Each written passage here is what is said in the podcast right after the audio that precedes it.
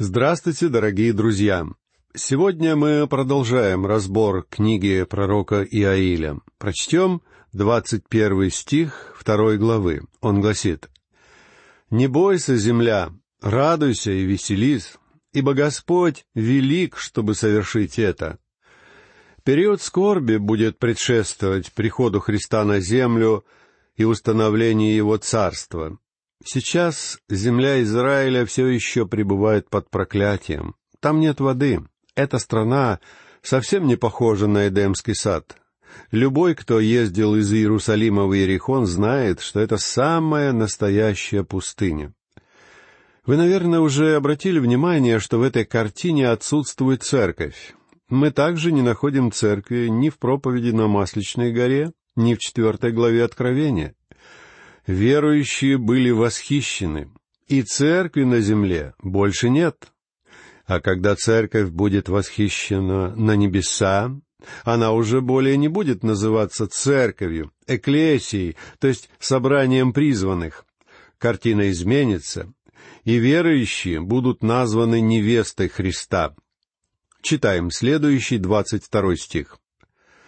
«Не бойтесь, животные, ибо пастбища пустыни произрастят траву, дерево принесет плод свой, смоковница и виноградная лоза окажут свою силу. Друзья мои, этот день еще не настал. Далее, в двадцать третьем стихе говорится, «И вы, чада Сиона, радуйтесь и веселитесь о Господе Боге вашем, ибо Он даст вам дождь в меру, и будет не спосылать вам дождь, дождь ранний и поздний, как прежде. Кто такие чада Сиона? Речь, конечно же, идет о народе Южного Царства, ведь Сион расположен именно там. Мы с вами можем петь в гимне прославления «Возношусь я к Сиону», но здесь, на земле, мы не можем взойти на Сион. Когда Иаиль говорил о дожде, он говорил о нем в прямом, буквальном смысле слова. В стихе двадцать восьмом пророк соединяет представление о дожде с излиянием Духа Святого. Но здесь он говорит об обычном земном дожде. Ранний дождь выпадал в октябре, а поздний — в апреле. В Библии есть и другие отрывки, в которых говорится о раннем и позднем дожде, и речь в них идет об атмосферных осадках в Израиле. Мы читаем о них в книге Левит, в главе 26 стихах 3 и 4, во Второзаконии, в главе 1 стихах с 14 по 17, в Третьей книге Царств, в главе 8 стихах 35 и 36, в книге пророка Иеремии, главе 3, стихе 3, и в книге Осии, главе 6, стихе 3. До того, как я отправился в Израиль, я слышал, что поздний дождь начал возвращаться в эту землю. Я поехал туда в апреле, и дождик там действительно накрапывал. Но я не думаю, что это можно сравнить с тем дождем, о котором говорит Господь в книге Иоиля. Прежде в Израиле были настоящие ливни, холмы были сплошь покрыты деревьями. Враги опустошали эту страну. Деревья пытаются насадить снова, но они не растут, так как им не хватает позднего дождя. Иаиль говорит в этом стихе о дожде в буквальном смысле, о той влаге, которую Бог обещал не спаслать в будущем. Теперь прочтем стихи двадцать четвертый и двадцать пятый и наполнится гумна хлебом, и переполнится подточилие виноградным соком и елеем. И воздам вам за те годы, которые пожирали саранча, черви, жуки и гусеница, великое войско мое, которое послал я на вас. И воздам вам за те годы, которые пожирали саранча, черви, жуки и гусеница. На этот отрывок было прочитано немало проповедей, в которых тексту придавали духовный смысл. И его действительно можно применить к нашей жизни, так как в нем утверждается великий принцип. Ту же мысль мы находим в Откровении, в главе 21 стихе 5, где Бог говорит «Все творю все новое». В этой главе он говорит о новом Иерусалиме, там будут обитать грешники, уверовавшие во Христа. то есть церковь. Бог говорит о том, как там будет прекрасно, и о том, что Он оботрет всякую слезу с наших глаз. Какая потрясающая перемена! В этом старом мире так много слез. Я радуюсь тому, что Господь все сотворит новым. Не знаю, что вы думаете по этому поводу, но я не удовлетворен своей жизнью здесь. Мне так и не удалось написать такую проповедь, какую мне хотелось бы. Надеюсь, что когда-нибудь я смогу это сделать. То, о чем я хочу поговорить, в моем разуме и в моем сердце, но мне почему-то никогда не удавалось проповедовать так хорошо, как мне хотелось бы. Я никогда не был таким мужем, каким хотел бы быть. Мне бы хотелось, чтобы я был гораздо лучшим мужем для моей жены. Когда я заболел, мы часто стали вспоминать те дни, когда я ухаживал за ней. Я мог бы изменить очень многое, и наша жизнь могла бы стать гораздо более прекрасной. Я также не был таким отцом, каким бы я хотел быть. По сути, я никогда не был тем человеком, каким я хотел бы быть. Именно поэтому я очень люблю пятый стих двадцать первой главы Откровения — «Все творю все новое». Господь скажет мне, «Вернон Маги, ты не очень преуспел в своей жизни на земле. Ты не добился того, к чему стремился. И ты мучился из-за этого. На земле ты жил в своей старой греховной природе. Но теперь я сотворю все новое. Я дам тебе новый блокнот, и новый карандаш без ластика. Ты можешь записать в него все заново. Ты можешь добиться того, чего ты хотел добиться. Друзья мои, именно поэтому для всех нас небеса станут небесами. Мы сможем сделать то, чего не смогли сделать здесь, на земле, быть такими, какими не смогли стать здесь. Мы будем свободны от помех, от обстоятельств, от греха, от окружения и даже от наследственности. Как чудесно будет освободиться от всего этого и быть в присутствии Христа. Он все сделает новым. Он восстановит годы, пожранные саранчой. Теперь прочитаем двадцать шестой и двадцать седьмой стихи второй главы книги пророка Иаиля и до сытости будете есть и насыщаться, и славить имя Господа Бога вашего, который дивное соделал с вами, и не посрамится народ мой вовеки. И узнаете, что я посреди Израиля, и я Господь Бог ваш, и нет другого, и мой народ не посрамится вовеки. Это произойдет, когда Христос будет посреди Израиля, то есть когда он возвратится и установит на земле свое царство. В этот период исполнится обетование о материальных благословениях, данные Богом израильскому народу. Благословения Ветхого Завета были по преимуществу материальными. Бог дал обетование о благословении земли, чтобы она давала обильный урожай и чтобы на ней паслось множество скота духовные благословения рассматривались почти как второстепенные. Напротив церкви Бог дал обетование о духовных благословениях, и только о духовных. Все наши благословения дарованы нам в Иисусе Христе. Хотя главные благословения, обетованные Израилю, были материальными, сейчас мы переходим к отрывку, в котором говорится о духовном благословении. Это место Писания вызвало много споров и разногласий. При изучении этого раздела следует помнить, что мы читаем пророчество Иаиля, которое начинается с описания ужасающего нашествия саранчи, которое пророк сравнивает с будущими событиями, которые произойдут в период, который он называет «Днем Господним». Мы уже видели, что День Господень начнется с периода скорби, после которого придет Христос и установит на земле свое царство.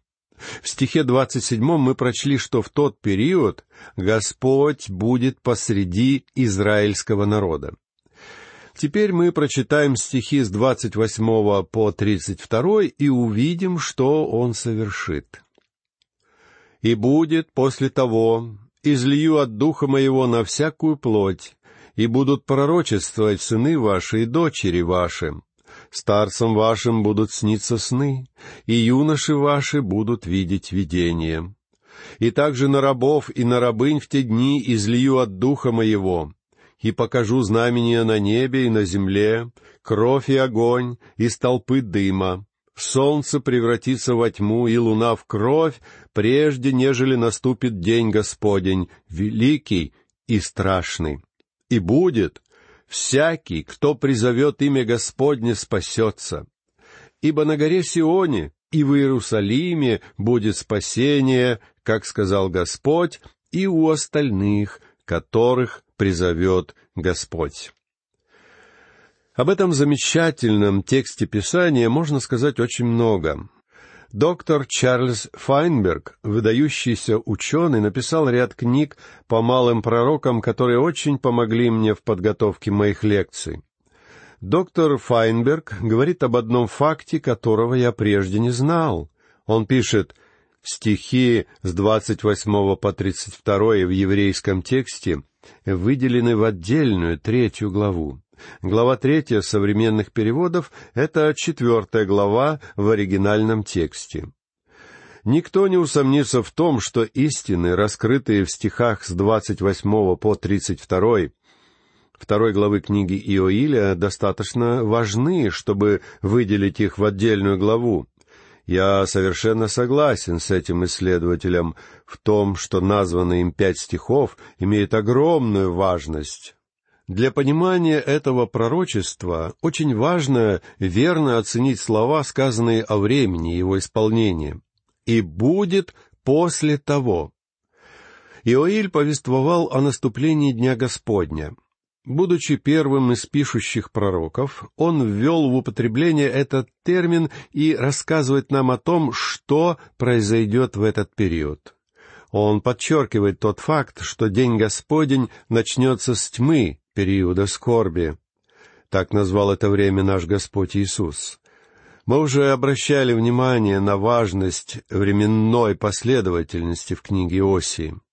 В главе 3 стихе 5 этого пророчества написано «После того обратятся сыны Израилевы и взыщут Господа Бога своего, и Давида царя своего, и будут благоговеть пред Господом, и благостью его в последние дни».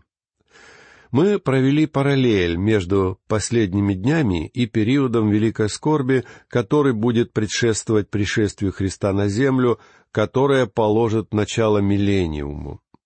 Это позволяет нам сделать вывод о том, что Иоиль в нашем тексте говорит о четко определенном периоде времени и что его пророчество исполнится в день Господень, после ночи, периода скорби.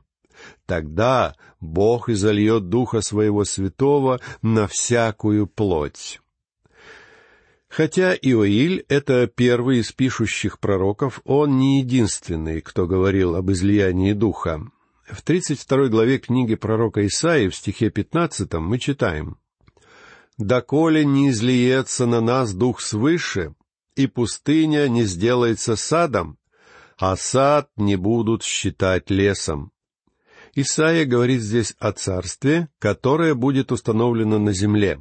И излияние духа в этом тексте связано с миллениумом. Ясно, что ни один из пророков не говорил об эпохе церкви. Все они говорили об израильском народе в последние дни. В книге пророка Иезекииля в главе 36 в стихах 27 и 28 сказано «Вложу внутрь вас дух мой, и сделаю то, что вы будете ходить в заповедях моих, и уставы мои будете соблюдать и выполнять, и будете жить на земле, которую я дал отцам вашим, и будете моим народом, и я буду вашим Богом». Эти слова обращены к конкретному народу и имеют отношение к конкретной стране, к Израилю. Точно так же Бог изольет Духа в конкретный период времени. В 37 главе своей книги в стихе 14 Иезекииль говорит «И вложу в вас дух мой, и оживете, и помещу вас на земле вашей, и узнаете, что я Господь». Сказал это и сделал, говорит Господь. Но это еще не все. В главе 39, в стихе 29 книги пророка Иезекииля мы читаем «И не буду уже скрывать от них лица моего, потому что я изолью дух мой на дом Израилев», — говорит Господь Бог. Захария — это один из последних пишущих пророков. В двенадцатой главе его книги, в стихе десятом, находим такие слова. «А на дом Давида и на жителей Иерусалима изольют дух благодати и умиления, и они воззрят на него, которого пронзили, и будут рыдать о нем, как рыдают об единородном сыне, и скорбеть, как скорбят о первенце». В тексте Иоиля, который мы разбираем, также ясно, что имеется в виду совершенно конкретное географическое пространство. «И будет всякий, кто призовет имя Господне, спасется. Ибо на горе Сионе и в Иерусалиме будет спасение». Возникает вопрос, что имел в виду Петр, когда говорил об этом отрывке Писания в день Пятидесятницы, Хотел ли он сказать, что пророчество Иаиля исполнилось? Нет, он не говорил этого. Он никогда не утверждал, что исполнение этого пророчества свершилось. В день Пятидесятницы, когда Святой Дух снизошел на учеников, они стали благовествовать евреям, которые прибыли в Иерусалим со всех концов Римской империи каждый человек услышал благовестие на своем собственном языке. Ученики говорили не на каких-то неизвестных, непонятных языках. Речь идет о родных языках тех людей, которые жили в Римской империи и даже за ее пределами. Многие люди уверовали, но многие стали насмехаться над учениками и говорить, что они пьяны. Симон Петр начинает свою речь в ответ на их насмешки и выступает от имени целой группы, опровергая обвинения в пьянстве. В Деяниях святых апостолов, в главе 2 стихах 14 и 15, приведены такие его слова. «Мужи иудейские и все живущие в Иерусалиме, сие да будет вам известно, и внимайте словам моим, они не пьяны, как вы думаете, ибо теперь третий час дня. Петр имеет в виду, что утром люди не пьют. Правда, сейчас ситуация изменилась, и многие начинают прикладываться к бутылке, как только просыпаются. Далее, в стихе шестнадцатом Петр говорит, «Но это есть предреченное пророком Иоилем». Петр не говорит об исполнении того, о чем говорил Иоиль. Авторы всех Евангелий и апостол Павел всегда очень ясно говорят об исполнении пророчеств, если имеют в виду именно это. Я не стану приводить здесь все подобные тексты, но можно упомянуть о Евангелии от Матфея, главе 2 стихах 17 и 18. «Тогда сбылось реченное через пророка Иеремию, который говорит, Глаз в раме слышен, плач и рыдание, и вопль великий. Арахиль плачет о детях своих и не хочет утешиться, ибо их нет. Это было исполнением пророчества о событиях, связанных с рождением Христа. Далее, в двадцать третьем стихе, мы читаем «И, придя, поселился в городе, называемом Назарет, да сбудется реченное через пророков, что он Назареем наречется. Вспомним также главу тринадцатую Деяний, проповедь Павла в Антиохии и Писидии. Речь идет о воскресении Христа. Вот что Павел говорит в стихах 32 и 33. «И мы благовествуем вам, что обетование, данное отцам, Бог исполнил нам, детям их, воскресив Иисуса, как и во втором псалме написано «Ты, сын мой, я ныне родил тебя». Библия всегда точна, если имеется в виду исполнение конкретного пророчества. О чем же Петр говорит во второй главе Деяний в стихе шестнадцатом? «Но это есть предреченное пророком Иаилем». Он не говорит, что свершилось исполнение того, о чем пророчествовал Иаиль. Он просто сказал «это есть». Он имел в виду, что здесь существует определенное сходство. Если мы представим себе день Пятидесятницы, то мы поймем, что Петр обращался не к язычникам. Он обращался к евреям, которые хорошо знали Ветхий Завет. Там собрались евреи со всей империи. Они приехали в Иерусалим на праздник. Они проделали такой длинный путь из-за того, что такое требование к ним предъявлял закон Моисея. И вот Петр говорит им, «Не надо насмехаться над тем, что вы видите. Это подобно событиям, которые произойдут в день Господень, о котором повествует пророк Иаиль. Петр цитирует пророчество Иаиля в 17 стихе второй главы Деяний. «И будет в последние дни, — говорит Бог, — излию от духа моего на всякую плоть».